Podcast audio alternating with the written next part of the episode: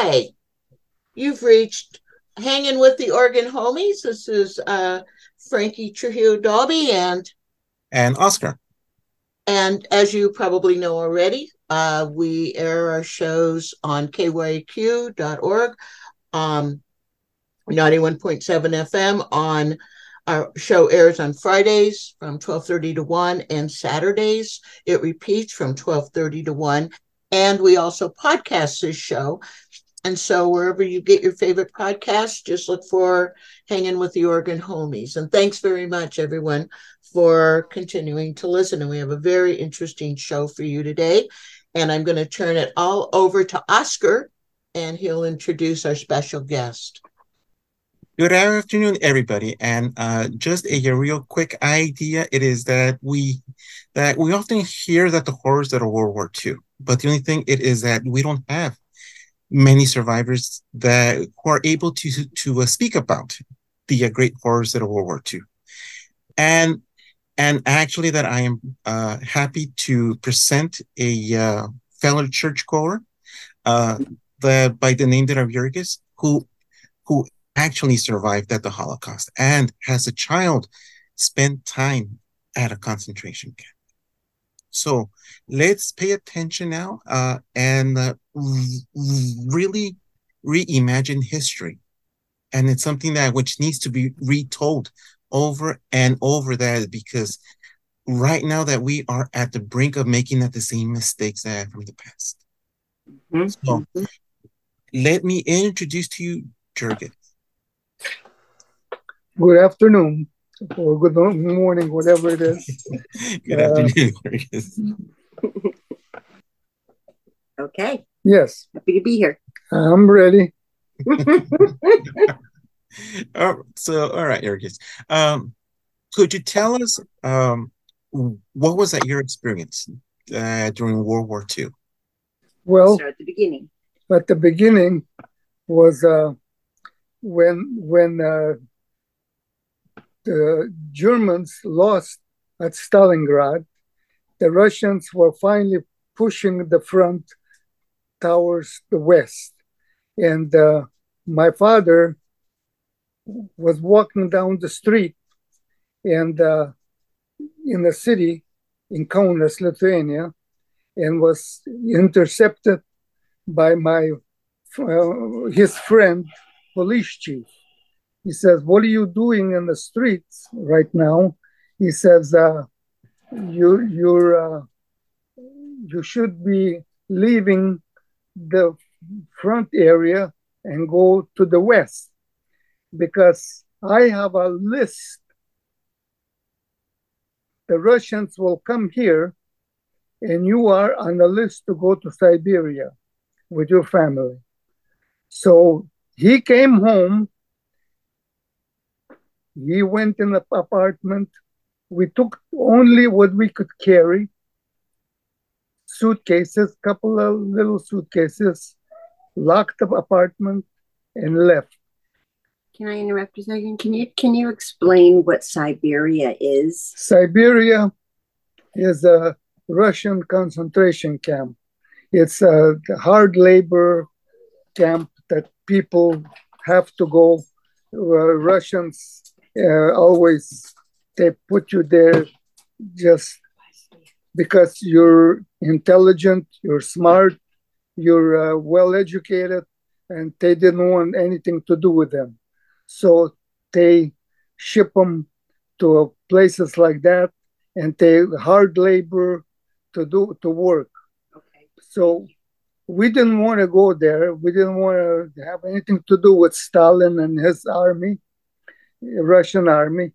So we went to the west, and we were actually there were no planes, there was no 747s, there were no trains at that time. Everything was just a dusty roads, a lot of dust, a lot of roads that you walk and you walk and you walk and you walk all the way from Lithuania. We walked to Germany and I would say night and day. At night, you sleep in the ditch somewhere, sleep in uh, some spot where you know it's just better to sleep on the ground than uh, maybe in the barn somewhere, maybe somewhere in a clown in a in a somebody's home, but they're not too many homes. You know, you just there's no hotels, no motels at, the, at that time in 1940s. So you just walk and walk and walk, and at night you don't get to sleep much. You just sit down somewhere by the rocks or by the trees or by the bushes and just wait till morning. And in the morning, you get up and walk some more. And uh, if there is a train somewhere, you can catch it, right? But usually, army trucks used to come on the road. And then sometimes you hitchhike. They pick you up, and sometimes they don't pick you up. Most of the time, they won't pick you up, but sometimes they do. So you're in luck if you, somebody will pick you up. But walking was the hardest thing I ever done. I was what about five, six years old, and did nothing but walk. So it was a, I would say, twelve hour walk. Probably you walk from morning to night. And uh, finally, we got to this uh, place called, uh, uh actually, was a Baltic Ocean, and uh, the river ended up into Baltic Ocean, and uh, we caught up with a troop ship that was actually bringing taking people uh, wounded uh, soldiers towards uh, Germany. And my dad was so lucky. that ship captain was his student, violin student. And he allowed us to come and said, Well, if you help us to help the wounded people, uh, you can go on the ship and you can go with us. And we did. Of course, the ship was attacked by the Russian planes, but we didn't sink. We didn't, uh, everything was fine. We finally got to Germany. And uh, out there, walked some more. We took some, sometimes we took a train here and there, but nothing was available. Everything was just a lot of walking in a dusty road and uh, you don't complain, you don't uh, cry, you just have to walk. So finally, when we got to Germany, he, what happened there is uh, we uh, our papers expired somehow, our stamps or whatever wasn't right. So they arrested us and put us in the concentration camp. And it was actually not execution camp, it was a labor, hard labor camp. Mom and dad had to be split up. They one dad went to one camp, children and mom and he went to another camp. And uh, we were in the camp for about six, seven months. And it was pretty hard out in the camp. It's no food, no medicine. Uh, very uh, guards were nasty, uh, very bad. Things were very, very hard and very harsh, and no, especially no food. That once a week or twice a week used to bring truck used to come through the gate and empty the trash truck was food, was an old cabbage, old potatoes, old whatever that the Germans don't eat. They used to give it to the camp. And people used to come put them in uh, skirts, ladies, and bring them and put them in a, in a, take them to barracks and cook them and cook that whatever soup, whatever you make, and it's better than nothing because that's the only food you're going to have. And uh, mom and dad had to go to work, and the, uh, we didn't know where dad was. He was in another camp, but mom went to a factory from 6 a.m. to 6 p.m. And they didn't make any money. They were working strictly labor. So the kids were loose in the camp, do whatever they want to do. And it was, you sleep in a, actually, it was a cold and the drizzly uh, camps were very uncomfortable.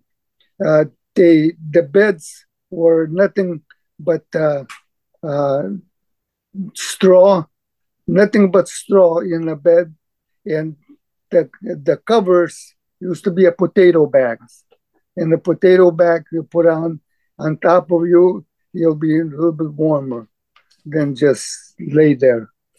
So it was kind of kind of rough, and uh, not nothing nothing was easy, and kids us kids always run around at night or in daytime, and it's like hmm, they we look around, look around across the street, nice and green and beautiful. It was barbed wire. You can't go there, so you just have to stay on your side. And it's uh, it was kind of you accept something that you don't want to accept, but you have to accept it. You can't cry, you can't complain. It is just the way it is. What you have to what live with it. used to do with uh, with uh, at the door of the tent for the officers when they were eating? Yeah. What did you do? So there? it's uh, it's uh, something something that uh, you just can't. Uh, uh, like I say, you can't complain. You can't. We talked to some people across the road. There was a, a Russian camp, uh, prison camp for the Russian soldiers, and my mom was giving whatever she could find to them because they never get food at all. So she gave it through the barbed wire, and the guards seen it, so they started whipping her with the whips, and we, we had to run like heck from that spot because they said we were aiding the enemy. All we did was give some some food to the Russian soldiers. And so did it you was- have a lot of food, Yerky? Pardon me? Did did you have a lot of food to give away? No, we didn't. No, we didn't. But it's just sometimes in the pocket you got something, an apple or something, a bread or something, and and a guy across the street is hungry as heck. So you try to share with it, and uh, it's just it's just a sad situation. Hunger was our biggest enemy. What did you used to do with the can?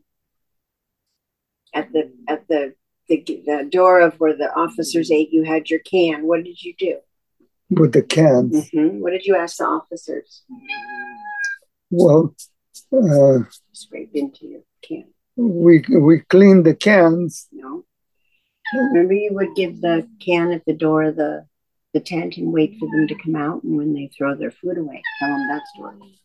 Well, some sometimes you go in the trash cans and uh, people put uh, their food in a can because uh, instead of throwing in a garbage can, you said put it in my little can.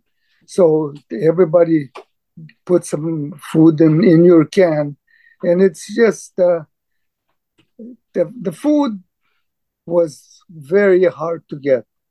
It was very uh, uh, uh, how to say it's uh, you don't just go and buy uh, in a store.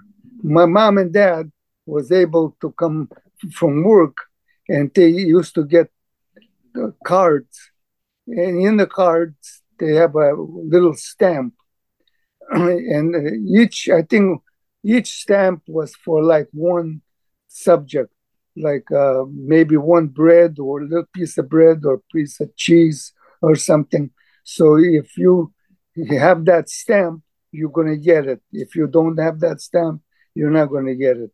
And if you get the little piece of bread from a store, you put it in your pocket and you hold it until the nighttime. Because at night, you don't you go to bed, you don't you sleep, you're not hungry. So that way it's easier to play a little game for with, with yourself. And uh, you have to have all those tricks or else it's not an easy way to live. Very good. And I actually have a question in uh, which I wanted to ask you. Um, what was the treatment that of the German guard? Uh, very, very shrewd, very harsh, very. They look at you as you're nobody. You're, you're, you, you can walk by, and if you don't salute or if you don't say good morning or don't take the hat off or something, you you can get beat up and kicked up, and you can really get hurt. the guards were very, very snobby, very.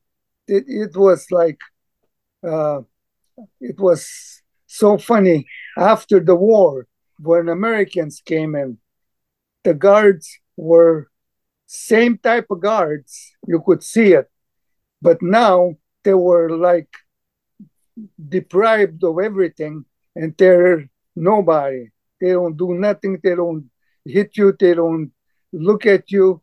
But when in the camp, they were all big shots. They're all pretending they're somebody.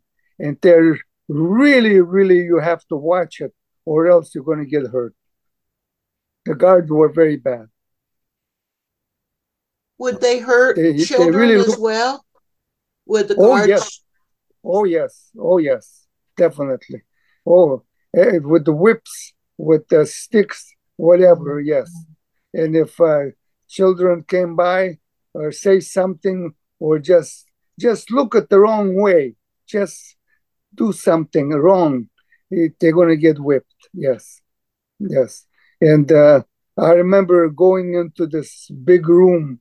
Uh, room was a building room and uh, there were tables and on the tables there were dead children and the newspapers were put on top of them and it was just uh, hard uh, kind of hard to look all those kids some of those kids you know they played with you a couple days ago. Now they're dead. And it's like you don't know why they died. You don't know what's happened. But that's that's the way it is. It was kind of rough.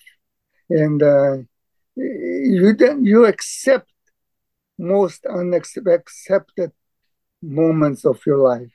You you you don't complain. You just pretend like everything is okay but it's not. It, it's you're you, like i say complaining was never never nobody ever complained. Children didn't complain. They were just having fun running around hide and seek and uh, the best place to hide was in the toilet. Nobody's going to look for you in the toilet. And uh, yeah that's where they used to go. But uh, main thing is that the food was hardest thing to find hardest thing to get. The food was uh, something else. What did you do with your um, pieces of bread that they gave you? well like i say we put them in the pocket and hold it for the night until the night because what nighttime you go to bed you don't feel it you don't need it. You eat in evening actually you eat it in evening and then you go to bed and you're not hungry anymore. So next day you'll get you might get another piece of bread and you might not. So you gotta hold hold off. If you have a bigger piece of bread you're gonna hold off for a couple of days. And uh, it's just uh, sort of a if you hold the bread in your pocket, you're not as hungry if you don't have the, the bread. So that's You just a the feeling. It felt mm, like you mm, had Yeah. food. right. Just the mm. feeling that oh now I got that piece of bread in my pocket and I'm not as hungry. Yes. Yes.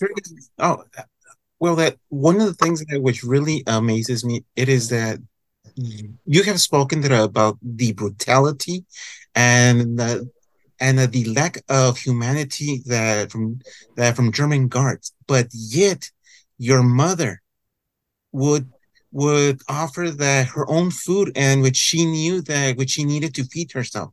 And that Correct. she would feed and see and see and uh, she would feed that the Russian captives had the POWs has as well and that to me it is something that which should really start to resonate that with all of us it that it is that humanity can be at its worst but yet that we can show Yes. how great we are. And uh, your mom is a great example of this. Correct. Yes, she was. She was very. She grew up even in Russia too. She went studied in Russia, and she knew Russian people pretty well.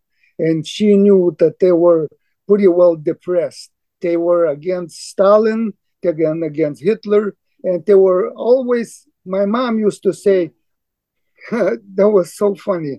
She all her life used to say, "What did they do bad against God that He's punishing them so hard Mhm. that they're punished forever?" Stalin, Hitler, the all those other Russian uh, rulers that had, they all were bad. Everyone was bad, and it's what did they do wrong against God that they punished for so long, so much. Yes, that's why when she went to talk to the Russian, she knew him probably. She maybe even met them way back then. And then, so giving the last piece of apple or whatever to him because he, the Russians would not get food at all. They were just die, go ahead and die. So it was just, uh, you're right. You you have to be we were running from them but when they were prisoners mom took care of them yes yes Wow. Wow. And that, that is very impactful. And uh, that for us to really try to understand this. Um, now that one of the other things, and um, could you tell us a little bit that of uh, coming towards the end of the war? yes um, the end of the, the war was very interesting when uh, finally we were in that concentration camp my dad was graduated leipzig conservatory as a violinist and he was teaching now german students.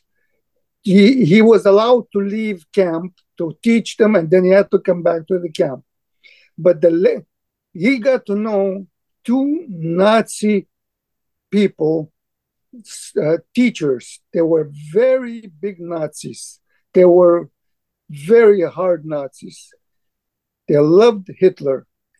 In the meantime they liked him and they liked his music that he played so well so they said hey you don't have to go to the camp why don't you live with us and says well we can't because my, my wife and my kids are in another camp Oh, don't worry about it. We'll get them out. And they did. They went to Gestapo and says, hey, they can come and live with us. No problem. And because they had such a big name, they allowed us to come, leave the camp and go live with them. And then when the Russians were already in, in uh, not far from Vienna, same thing happened my dad was walking down the street in Leoben, and a friend of his says, What are you doing here, Walter? He says, Russians are only 30 kilometers away. They're already in Vienna.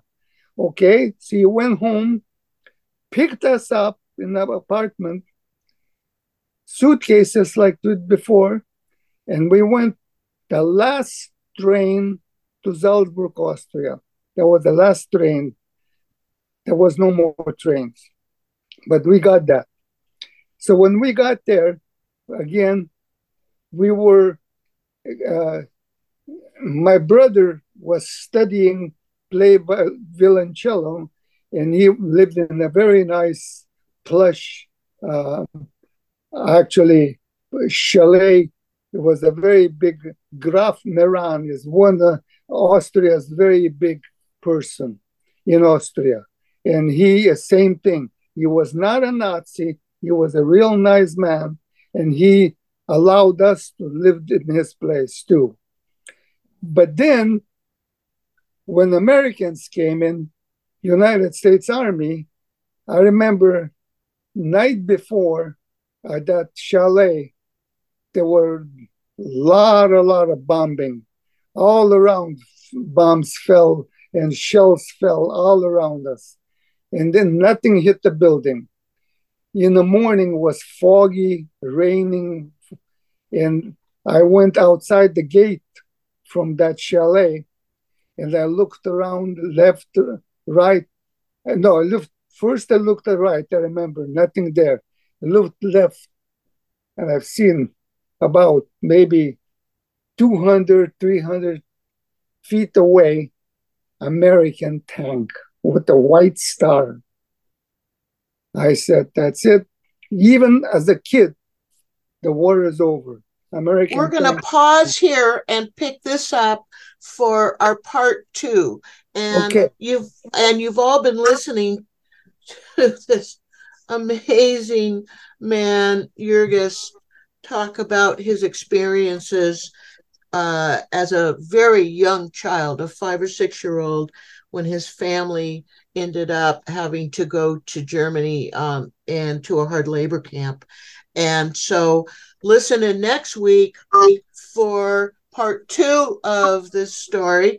Um, and um, it also each part will be on um, uh, on on a podcast as well as uh, aired on KYAQ.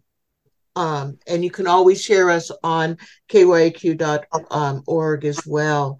And so uh, we'll continue this um, next week. And thank you, everybody, for listening to uh, uh, Hanging with the Oregon Homies with me, Franki, and Oscar. And Oscar. Okay. Thank, Thank you. you for having us. Thank you.